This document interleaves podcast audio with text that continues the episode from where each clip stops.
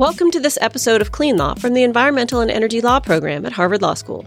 In this episode, our EELP legal fellow Laura Bloomer speaks with Gretchen Goldman, research director for the Center for Science and Democracy at the Union of Concerned Scientists, about the Trump administration's changes to EPA's process for reviewing the National Ambient Air Quality Standards, or NAAQS. They discuss the importance of revising these standards to keep pace with current science and the many ways in which Trump's EPA is undermining the ongoing reviews for air quality standards for ozone and particulate matter. This podcast was recorded before the Clean Air Scientific Advisory Committee met from December 3rd to 6th. You will hear Gretchen mention the upcoming meeting in the interview. Consistent with her insight, the committee did not reach a consensus at their December meeting regarding whether or not the existing NAAQS for ozone and particulate matter adequately protect human health. We hope you enjoy this podcast. Hi, Gretchen. I'm really excited to be talking with you today. Thanks so much for joining us here. Thanks so much for having me, Laura.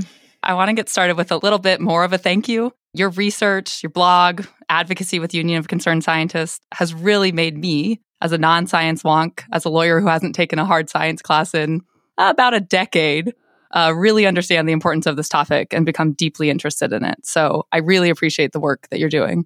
Well, thank you very much. With that, let's dive into our main event the Trump administration's attacks on air quality standards. So, most of our listeners are familiar with the NAAQS, the National Ambient Air Quality Standards, that EPA sets for six of the most pervasive pollutants, like ground level ozone, carbon monoxide, and particulate matter. As you know, by statute, EPA has to review those standards every five years to ensure that they adequately protect public health and the environment.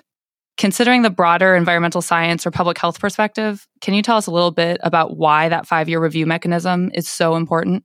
It's been really prescient and useful for NAAQS to have that five year requirement because that's allowed us to continue to update air quality standards as the science advanced. And I don't think even when they passed the Clean Air Act in the 70s, they even thought that we would be where we are today, where we have more and more science that tells us new and diverse risks from air pollutants. And that means that we have this legal mechanism that now allows us to make sure that the standards can continue to be based on science over the years. So that was a really important point that was put into that law that allows us to do that. And because of the mechanisms that feed in to NAAQS and because it has to be based on what protects public health and welfare with an adequate margin of safety, then we know that those standards can be revisited again and again. And that has to happen whether or not it's politically convenient. And so, generally, do you see that the standards do keep up with the advancement of science?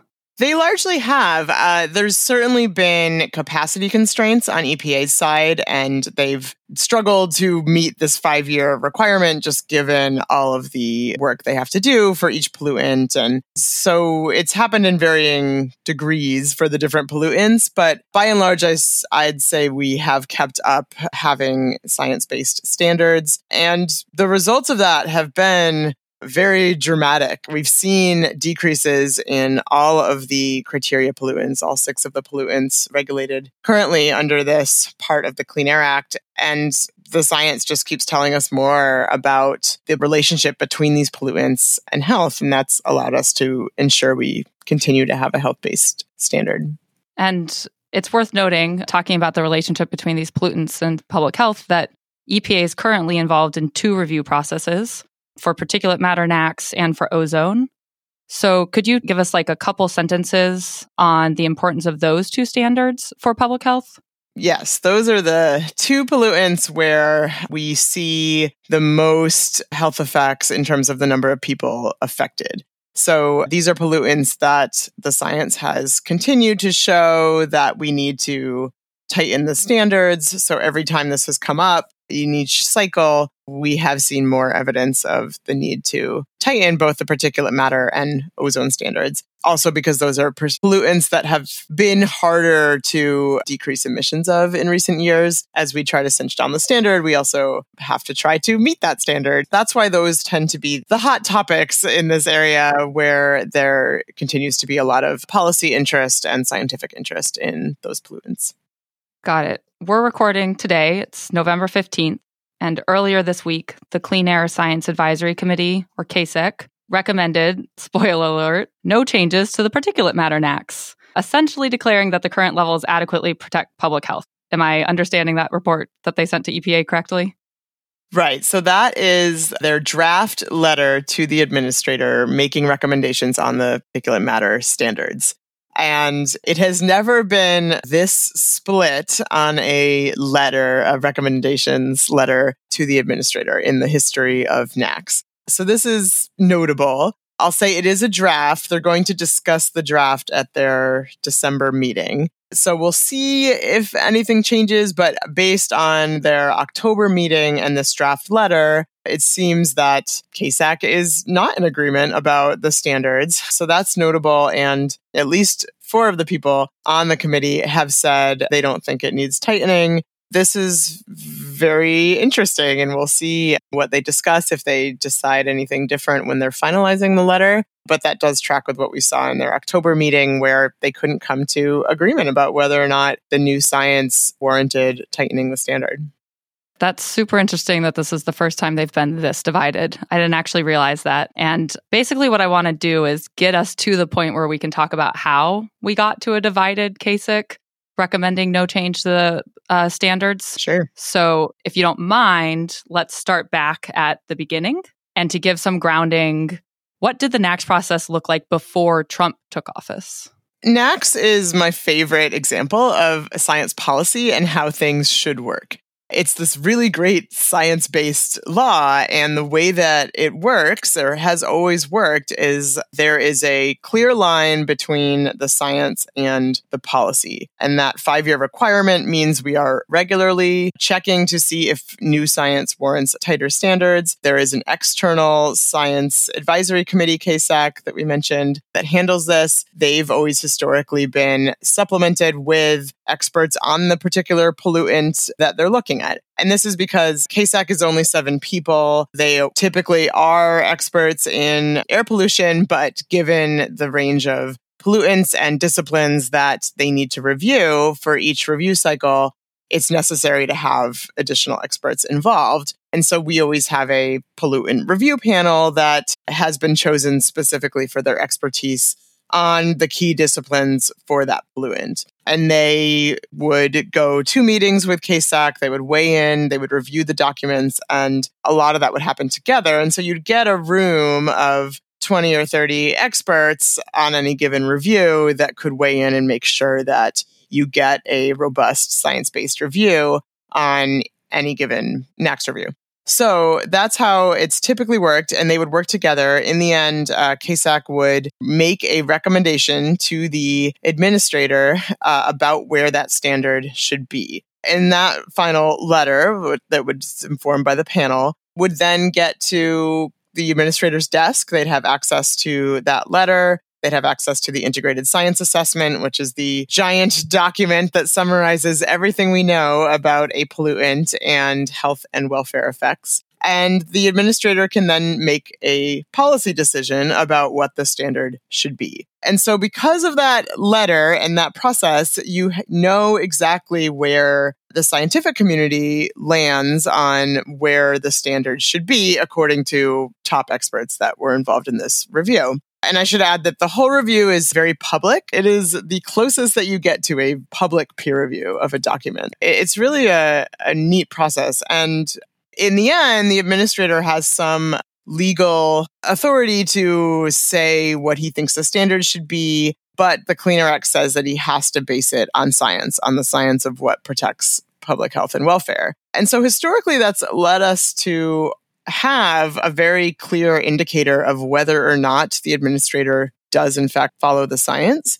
And so, in cases where the administrator has not followed the recommendations of the science advisors of CASAC, then we know that we should raise questions about whether or not it was a science based standard. And so that's been a very good accountability mechanism. It's been a very good legal mechanism to ensure that we do have health protective standards. So that's how the process has historically worked. And, and I'll just add that it's worked remarkably well because this is an area of science policy where we there is a lot of pressure to not follow the science because we know that it matters a lot to industries what these standards are. It matters a lot to states what these standards are because being not in attainment for the standards has consequences. It means things about permitting, about funding for uh, highways. Uh, and so it, it, there's financial incentives for places to be within the standard.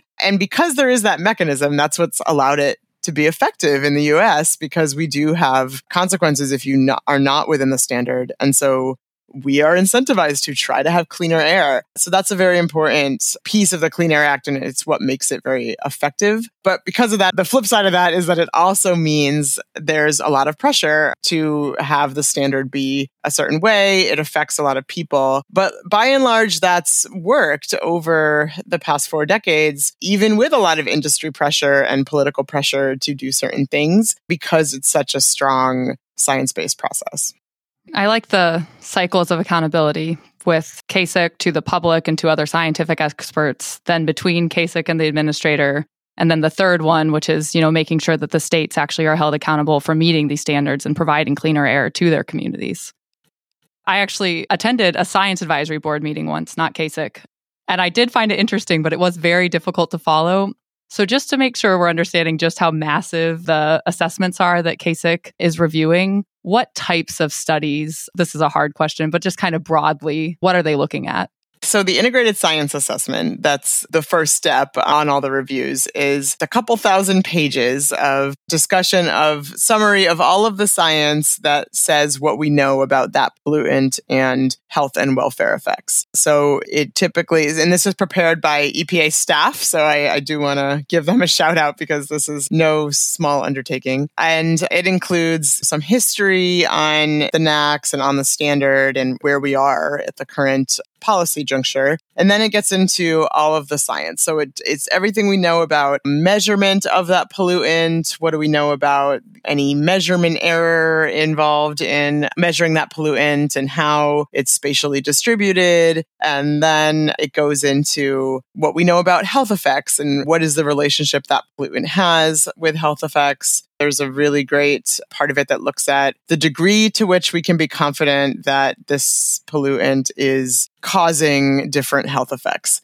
They have a great system where there's degrees of confidence around each one. And so you get a really good picture of how well do we know the science between particulate matter and cardiovascular disease or ozone and neurological development. It goes through all the different endpoints, and there's some where we know a lot. It is highly probable that this is a causal relationship. And then there's some where it's suggestive, where there's sort of some evidence that there might be something there, and, and we don't have enough data to say. So that's a really important part of it. They do that for all of the pollutants. It also looks at the way that we set the standard. So there's different ways you can do it. You can say, we're going to say the pollutant can't be greater than this level over one hour. We can say it can't be greater than this level over 24 hours. You can look at whether you want to look at the average or the maximum.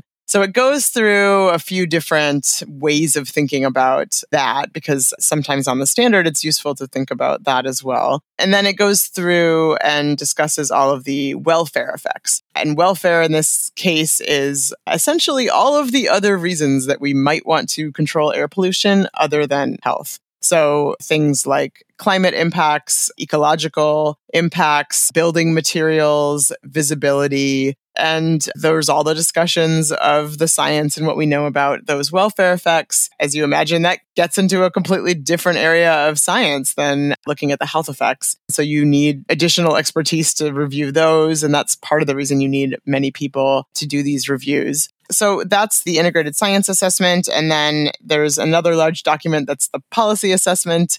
I can't believe we're only at one right now. This is pretty impressive. So, normally there's also a risk and exposure assessment and a policy assessment, and those are separate documents. And so the risk and exposure one gets more into the kinds of standards that you could have. What do we know about who is at risk from those different doing different things with the standard. It sort of helps the committee and the panelists understand who is being protected by the policy and then the policy assessment will look at different options and, and help them figure out what is the consequence of setting the standards at different places. So normally it is these three large documents. Each of those documents go through multiple drafts and the committee and the panelists together will review them. They'll have public meetings. They'll take public comment. And so it is a long, exhaustive process where you would get to see EPA with its external science advisors really develop everything we know about a pollutant and its health and welfare effects and everything we could know about what standards would protect against it. Wow. I am both exhausted and hyped listening to that and hearing about how much science goes into this. But I guess we should turn to how this administration is changing that review process, what we're really trying to get it at today. So there's three main changes that I want to make sure we have time to talk about with you, which is the accelerating the process or speeding it up, changes to the advisory panels, and then limiting the science that EPA can consider. Since you just gave us a great explanation on how thorough and extensive this review process is, can you tell us a bit about what the Trump administration has managed to do to try to speed up this process? The administration has sped up the NAAQS process. And as we just discussed, it is a very long process. It requires a lot of layers of review and comment and revised drafts. And that's proven inconvenient to this administration uh, since they want to get these done by 2020, they've said. And so then Administrator Pruitt did a back to basics memo where he outlined the ways they were going to try to speed up this process.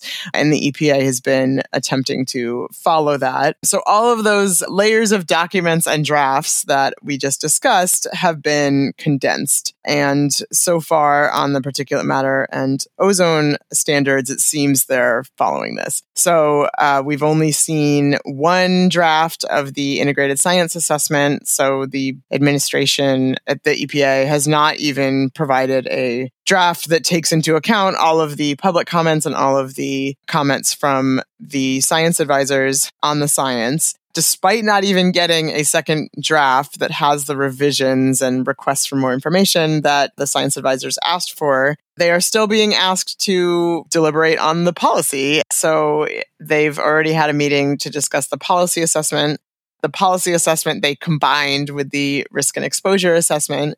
So we've also only seen one draft of that document. So they have not seen any revisions or been anything that's responsive to questions or concerns they raised on that. And yet they've already got a draft letter making recommendations to the administrator about the particulate matter standards. And they're discussing that letter at a December meeting. And so we're really seeing a tremendous acceleration of the particulate matter process. There's been very little time for discussion or anything that would be considered a review of the science and having that feed into policy.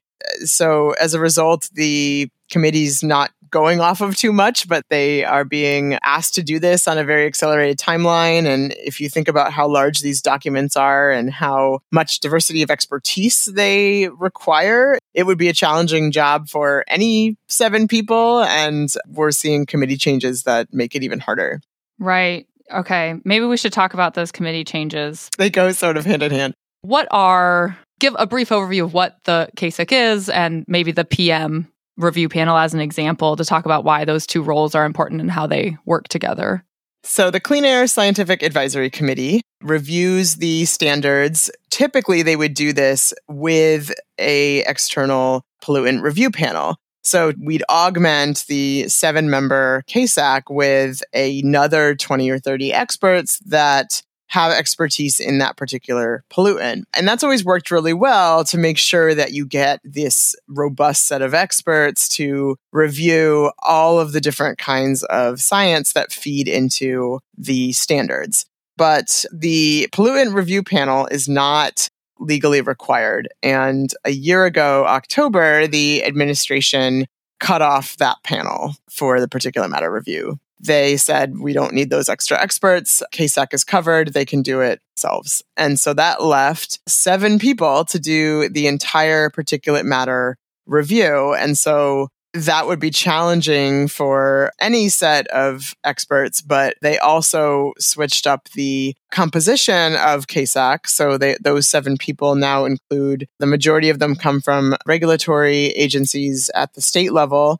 So that's a particular kind of expertise. There's only one remaining member who has an academic affiliation and who is regularly publishing in the scientific literature. And so that leaves a, a, big gap in the kind of expertise that is needed to review particulate matter or any review on any pollutant. So we are left with just these seven people that have been tasked with doing the entire particulate matter review. And the uh, broader scientific community and public comments have expressed concern about this. And raised that in public comments. Administrator Wheeler has been questioned about it directly in Congress. And he's continued to say that CASAC can do it on its own. And this is notable, especially given that CASAC itself has said that they do not have the adequate expertise to conduct this review. They said that in an official letter they issued last March, and they've continued to say it. And it's been uh, remarkable to see that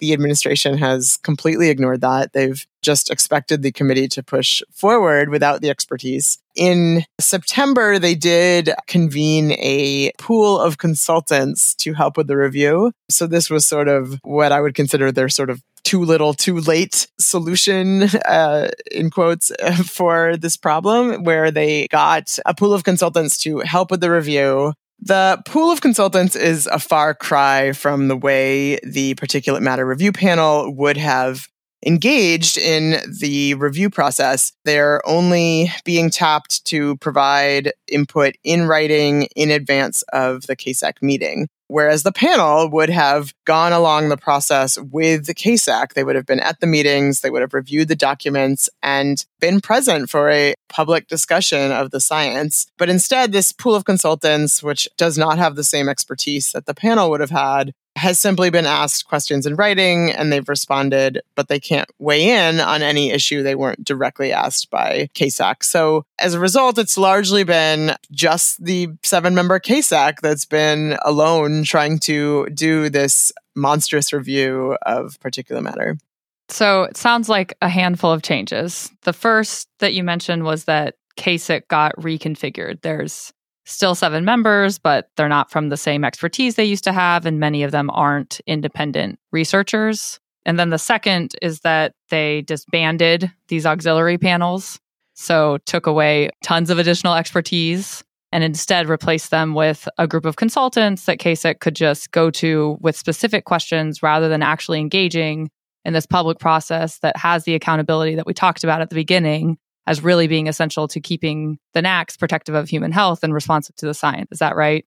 Yeah, that's right. And uh, I'll just add one specific example of why it's a problem with the pool of consultants is one gaping research area that CASAC does not have covered is epidemiology, which on the particulate matter review is a very crucial uh, part of setting the standards. And CASAC doesn't have an epidemiologist and the panel has several. So before they nixed that, they would have had a few epidemiologists, but instead they replaced it with a pool of consultants, which does not have the same power of epidemiology in terms of who the people are. And so they've continued to have this large gap in a very much needed expertise.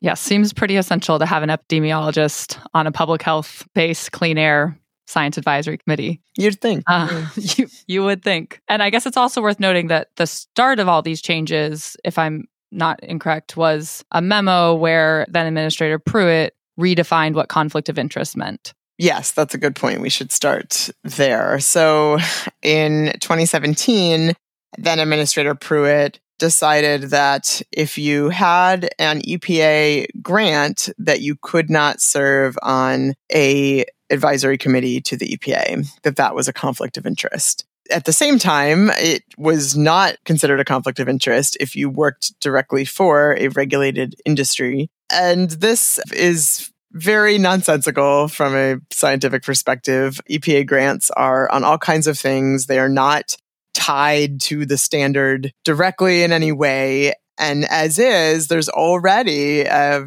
very good system of dealing with conflicts of interest around science advice to the EPA. People are asked to recuse themselves from discussion of their own research. They have to go through an ethics review by the EPA before they can even be put on a panel. And so EPA largely has addressed any concerns around conflict of interest. And it's, of course, ridiculous that you wouldn't consider working for a regulated industry a conflict and yet would consider having an EPA grant a conflict. And so as a result, there were several scientists who at that time had to make a decision. Do I want to give up my grant to be on this EPA committee or panel? Or do I want to say, no, thank you. I'd rather not inform the nation's air pollution standards. And there were scientists that chose both of those options, which is just a very unfortunate position for them to have been in.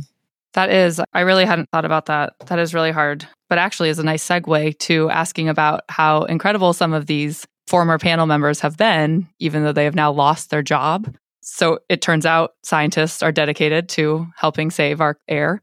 And they through they were you guys are great. And through the help of UCS, the PM independent panel did convene. And can you tell us a bit about that and what their conclusion was?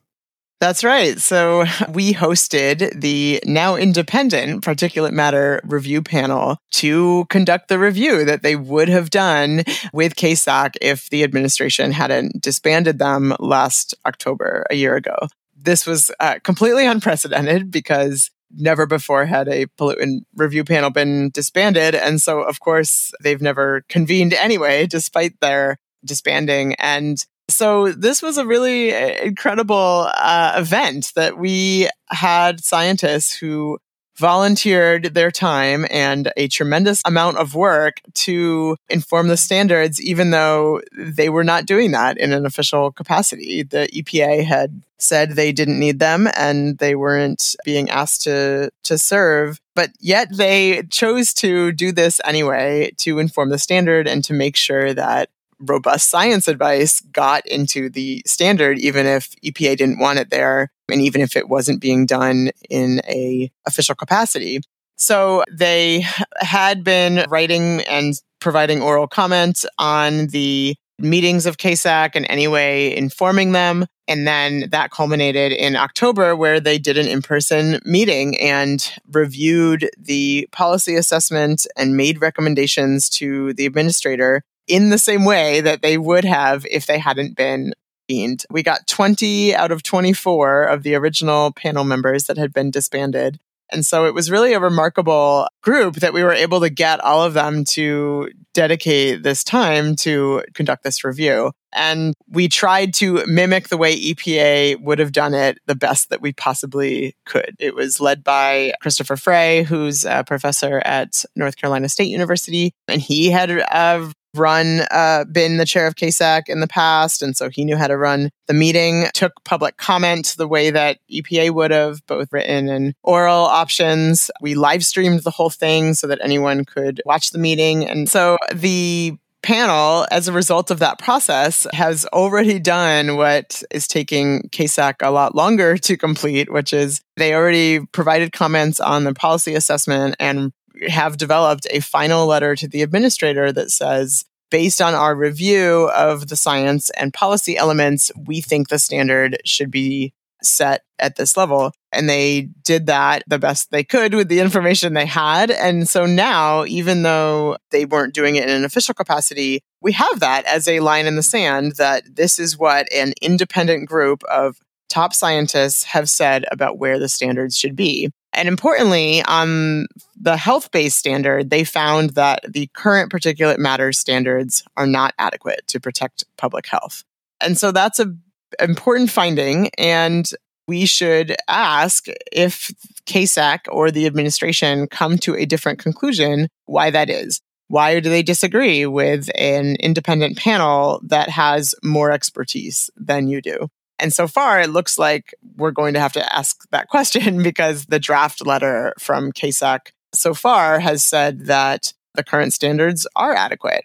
And that is not what the independent panel has said. And so we're already seeing this discrepancy between what the administration and CASAC are doing and what an independent is doing. So we intend to continue to hold their feet to the fire with uh, this independent panel's conclusions because knowing what they have said, I think there should be a scientific justification from CASAC for why they would disagree with this panel how is CASAC and the panel looking at the science differently? Maybe there isn't a basic explanation, but if there is, what is the difference in how they reach the conclusion? CASAC saying that the status quo is okay and the panel saying that we need to make the standard more stringent?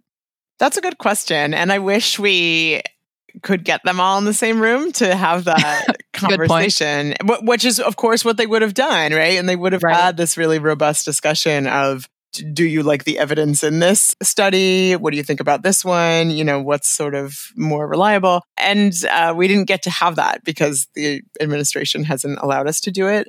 I mean, I'd say in the October CASAC meeting, the d- discussion was much more basic than the panel. So having sat through both of entire meetings, uh, I could say it was it was just a very different conversation in terms of the level of detail they w- went into. And so we didn't really get a lot of the same kind of information out of the CASAC meeting because they didn't do things that the panel did, like discuss individual studies and look at the causality findings and look at the different epidemiology studies and decide what the merits of each were and what they felt like the interpretation should be. So you know, I think uh, at, at sort of a high level, what we know is that the CASAC chair, Tony Cox, is not a big believer in epidemiology as a field. So he has questions about what evidence comes out of epidemiologic studies. And in particular, he's very focused on what we call causality studies or accountability studies. And so these are studies that try to get at what health response you see from a particular change in pollution level, where you can really try to pinpoint what exactly the effect is. So it's very challenging to get these studies because we can't expose large groups of people intentionally to harmful levels of pollution. There's ethical and, and also just physical challenges to how to do that. And so the way that we do get some of those studies is from exceptional events. So times where we were looking at the same population, but the pollution level suddenly changed. So one common one is Olympic studies. So times where a city is hosting the Olympics, they shut down many air pollution sources in the area. And so we can look at what is a similar population that changes their exposure in a short time. You get them some from uh, factory shutdowns. So in places where much of the air pollution was from a single source and that source shuts down. There's other methodologies you can try to get at it in different ways, but uh, it's a little bit harder. And there's also some limitations to those kinds of studies because it's often one time events or things that you can't control. You know, you can't control if there were other confounding factors that might be attributed to different changes in health outcomes you see. So there's a lot of challenges. They are very useful to tell us a little bit more about what we know, but the CASAC chair wants to focus on these as the sole marker of whether or not you should tighten a standard. And so given the limited amount of information that we have, because these are harder studies to conduct, he doesn't think the other kinds of evidence that we have that suggests tightening the standard is adequate to say that the current standard is inadequate. The panel felt differently. They looked at all of the different kinds of evidence. They looked at all of the epidemiology studies, several of which observed health effects, but even below the current standard. So they looked at pollution levels below the current standard and were still able to observe health effects even controlling for many other confounding factors that they would typically look at in a epidemiologic study.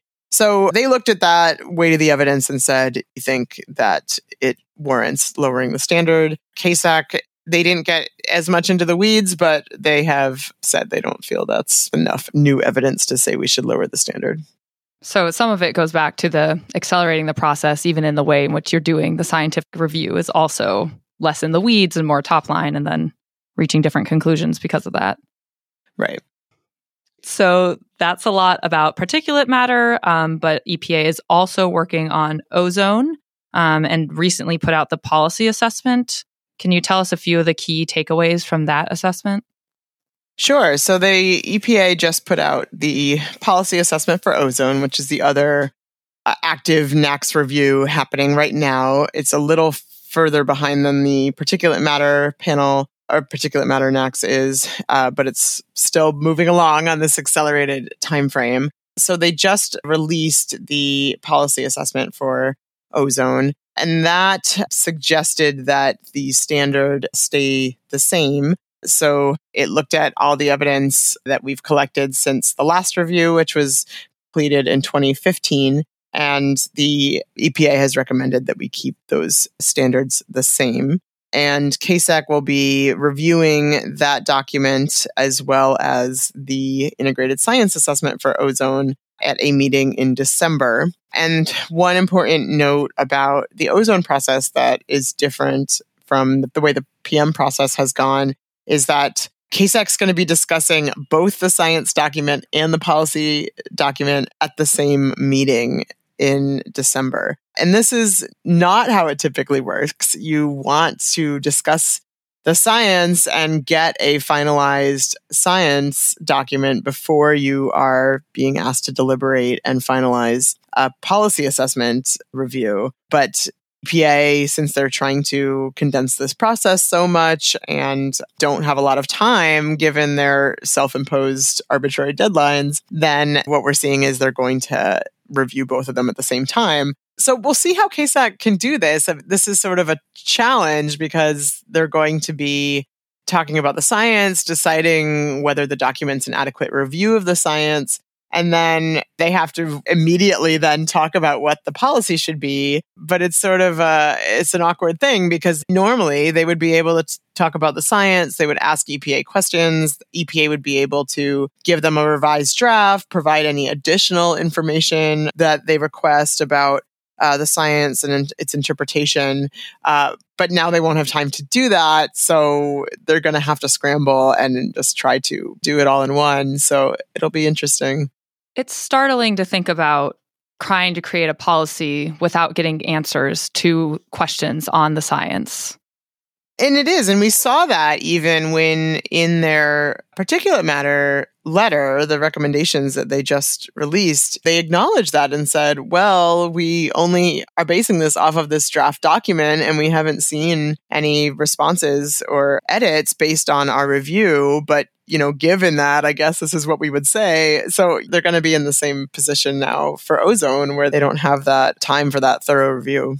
So, because EPA isn't taking the time to answer these questions, it sounds like they're hamstringing CASAC in another way by making them come out with these new drafts or conclusions without actually giving them any of the help that they need to do their job they're really stuck between a rock and a hard place. They're just in a very tough spot because they're just being asked to do this, even though they don't have any help. And it would be, I mean, this would be an accelerated timeline, even if you had the panel and a CASAC that was comprised of people that have done this for decades. It's very accelerated. At the October meeting, I told them in my public comments that they should just not do it. They should at least, at the very least, demand to get a second draft of the science assessment before being asked to deliberate on the policy because this is just, it's just, I mean, they aren't even, even if they wanted to do a good job, this is a, it's, they're not really given the tools to do that.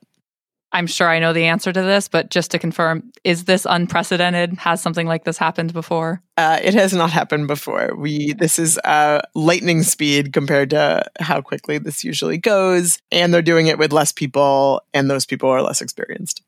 And so that leaves us with what's next. It sounds like what we should be looking for is this final letter to the administration from CASAC on the particulate matter recommendations and the December meeting for ozone but are there other big events that we should keep an eye out for towards the end of the year? Those are the things that are up and coming on, directly related to NAAQS. There's other ongoing things at the EPA that might affect this work, of course, but those are the next steps. And, you know, we'll see what they can do. They've said they want to get this completed by the end of 2020. That leaves them not too much time to go through the rest of the process of having a draft rule, taking comments on that rule, responding to all the comments on the draft rule, and issuing a final rule. So we'll see how far they're able to get on both particulate matter and ozone. Speaking of the other things the agency is doing, this week was also big for a leaked document of EPA's supplemental proposal for its transparency and regulatory science proposed rule that it put out last summer, or I guess summer 2018.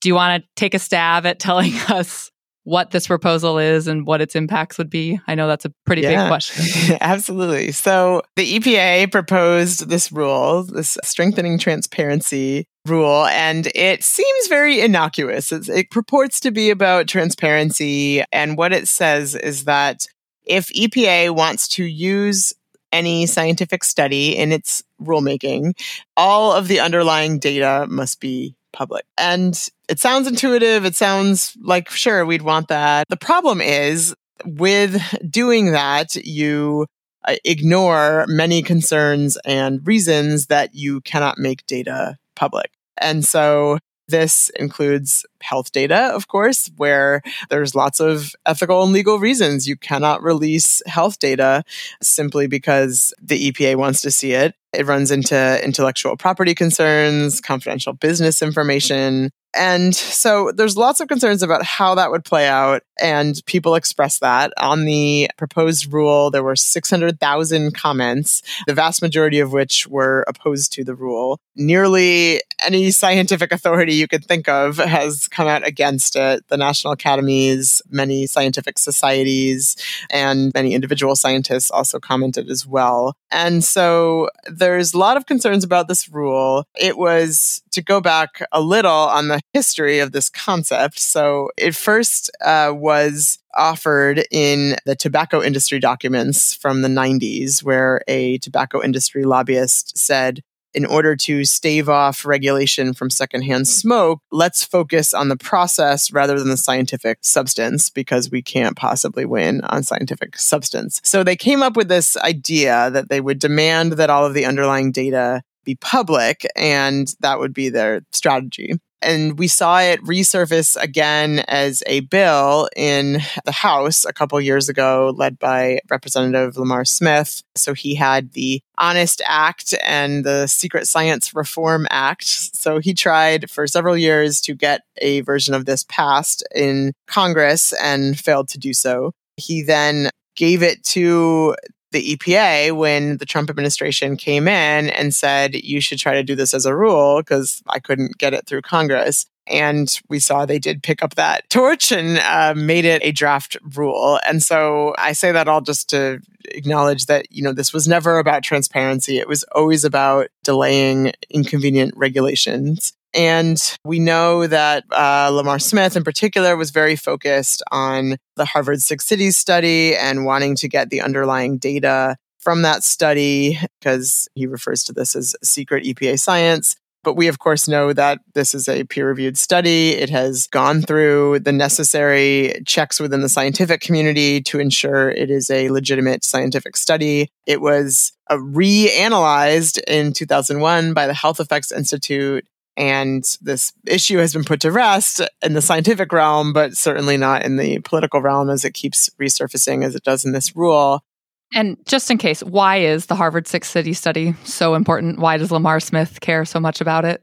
So, the Harvard Six Cities study was a landmark study that showed connection between particulate matter and early death, people dying prematurely from chronic exposure to particulate matter.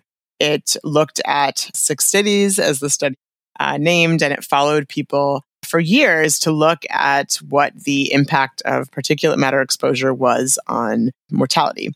And so this was an important study. It was not one that could be easily or quickly repeated because of the time and efforts involved to do that. And it was a very damning study if you are someone who does not want particulate matter to be controlled. And so it became this focal point of many opponents to air pollution protections just because of the findings were just so clear and it was very clear that we needed to strengthen particulate matter protections in order to protect people from early death.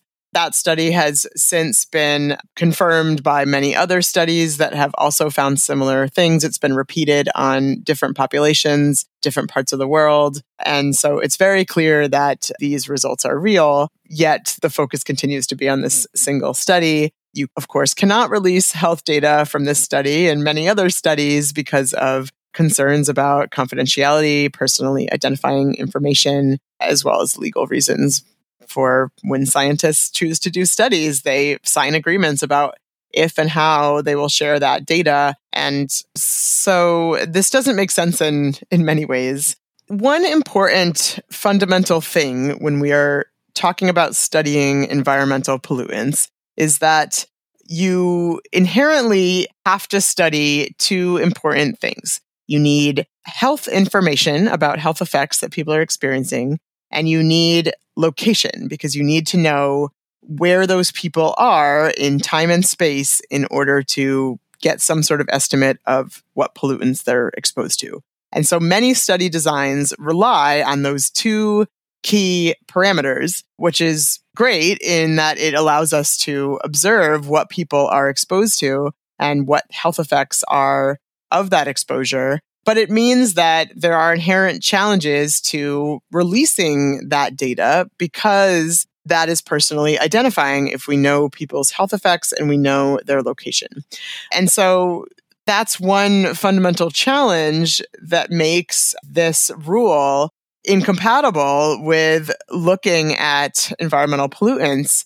We have to just look at what is happening in the real world and try to determine from that what health effects we see from pollutants. And so this is the inherent challenge of doing that work. And it is the reason that you cannot, in many cases, release all of the underlying raw data that goes into these studies.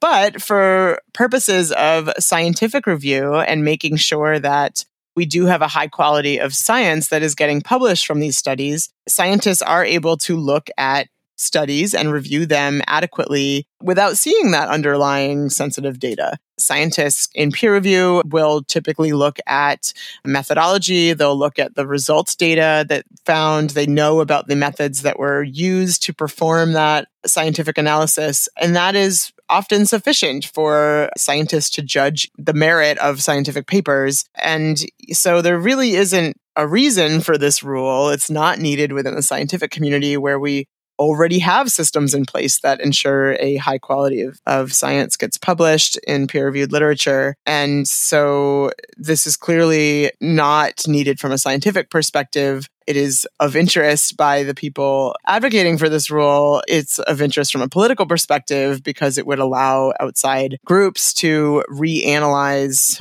work. And that seems to be where the motivation for this is coming from. So it sounds like for the NAAQS specifically, this rule really would have a big impact based on how many epidemiological studies are important to that standard setting. Yeah, it seems like it would. I mean, there's many, many studies, of course, that go into NAAQS reviews, but many of the important studies that help us understand where to set the standard do rely on sensitive health data. And I know there's been some debate about whether what was leaked this week will actually be the proposed supplemental rule that EPA puts out. But if it were, can you tell us a little bit about what the big differences are, how this new proposal is adding to the original one from last summer? We got a lot more information from this new supplemental notice. And as you said, if it is true, which they are claiming it's not the final, so it's hard to know, but if it is, it, it does shed a lot more light on what this proposal is and what it would do. The original proposal is fairly vague and it's not as clear what it does and doesn't do, but we got a lot more details out of the supplemental notice that suggested it be very problematic for a lot of ways. One of the key differences is that they've now clarified that this doesn't refer only to dose response models, but in fact, all models, all data that underlies studies. So that's a huge expansion of the original rule. Another new thing we learned in the, the supplemental proposal is that it is really focused on reanalysis instead of on reproducibility and replicability. So, in the original proposal and a lot of the discussion around it, it was claimed to be about ensuring science is reproducible and replicable. And so they were very concerned about this reproducibility crisis, so called, in science community. And this was to address that. That was one of the arguments they were making about this. And reproducibility, that means using the same data or it means going back into the field for a different cohort of people or what have you and reproducing the results? So, reproducibility is if you started with the same data and redid it, would you get a similar result? And replicability is can it be repeated? So different data, different other things. So, right, different location, different group, different methods, but can you repeat the same finding? Got it. And so these are bigger issues in science, and we think about that in the scientific community of how do you make sure that we are doing science that can be reproduced and replicated by other scientists. And this is something the National Academies recently issued a report talking about this. And it is something that the scientific community works on. It is not, however, something that is going to be solved with a narrow EPA rule there are conversations and issues that could be tackled in that space. Would start with looking at funding sources, looking at incentives in academia. You know, how do you encourage scientists to try to replicate results of others? And you could talk to scientific journals and work with them about what you could do. The National Academies had some suggestions in their recent report. So there's lots of things you could do if that was the problem you wanted to tackle. That's not what this is doing at all. Instead, in the supplemental notice, what we're seeing or now understand from the supplemental is that it's not even worried about those things at all. It's only worried about reanalysis, where you use the exact same data, the exact same models and methods, and see if you get the same result. So that's not looking at whether the science can be repeated and whether the findings are truly what we're observing in the environment, those broader scientific challenges. That's just checking to see if the authors made any math errors or there was any sort of minor flaw with the original study. And so it's a very odd focus scientifically because no one is suggesting there's a crisis of math errors in scientific studies. And that's not something that the EPA should be focused on. And so it's a, it, it just is telling about where the priorities are because what this would do is then it would just allow anyone who wants to pick apart a study, they could just go in and try to nitpick the methods of it. And I don't think that's really solving a major problem that we see with with scientific studies. And then I'll just add to that, EPA already does to a very high degree make sure they have the relevant data to inform their decision making. So, one example of that is on the 2015 ozone standard, my scientific work from academia was used in the integrated science assessment for ozone. And EPA staff contacted me and asked me for the data that was behind a figure that was in a published paper I wrote and so they asked me for the results data to make sure they had the oh. data that they were looking for. So they're already doing a very robust process to ensure they have the science behind what they're using for decisions. So this would just add an unnecessary layer. They didn't ask me for my raw data, they asked me for the results data, which is something that is reasonable and already EPA does. Well, sounds like we have another thing to look forward to to see what EPA ends up doing with the censored science rule. And I know we're close to wrapping up, but I'd be remiss if I didn't ask you one final question. I purposely saved the most important question in my mind for last. And that is with all of these changes, with everything you've described to us in this podcast, how will this matter for communities and for people out there breathing our air and going about their everyday lives? I think this stands to have a tremendous impact on people. EPA has for decades followed this robust science based process to ensure that the public is protected from air pollution. And we're seeing the administration dismantle that in every way they can think of.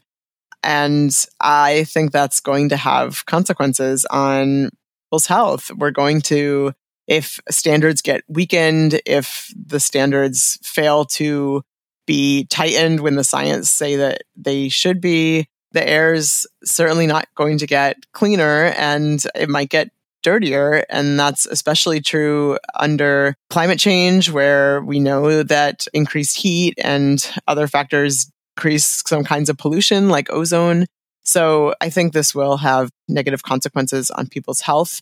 I think this is especially true for environmental justice communities and those who are disproportionately exposed to certain air pollutants the broader population is mostly protected by the NAAQS. And as long as those don't get significantly walked back, we would see, hopefully, we would see uh, at least maintained levels of air pollution and health effects. But environmental justice communities are often reliant on EPA's ability to do risk assessments and protect them from hazardous air pollutants and others where EPA needs to be able to do risk assessments that rely on confidential health data. And if EPA isn't able to do those assessments or they aren't able to do them the way that scientists judge that they should do them, as opposed to decision makers, non scientists interfering in what models scientists choose to use to estimate what the health harms are of pollutants, then we're going to see consequences for those communities. They're not going to necessarily even know whether or not they're exposed to a harmful pollutant. And that means if EPA can't even detect that and do the analysis that would find those things, then we can't have a hope of protecting them because it won't kick in all of the policy processes that would help ensure that there's mechanisms for them to be protected by them, for industry emissions to be cinched down. So I'm most concerned for how this will affect those fence line communities. Well, Thank you so much, Gretchen, for all of the work that you're doing to help continue protecting those communities and for taking the time to talk with us today. Really, really appreciate it.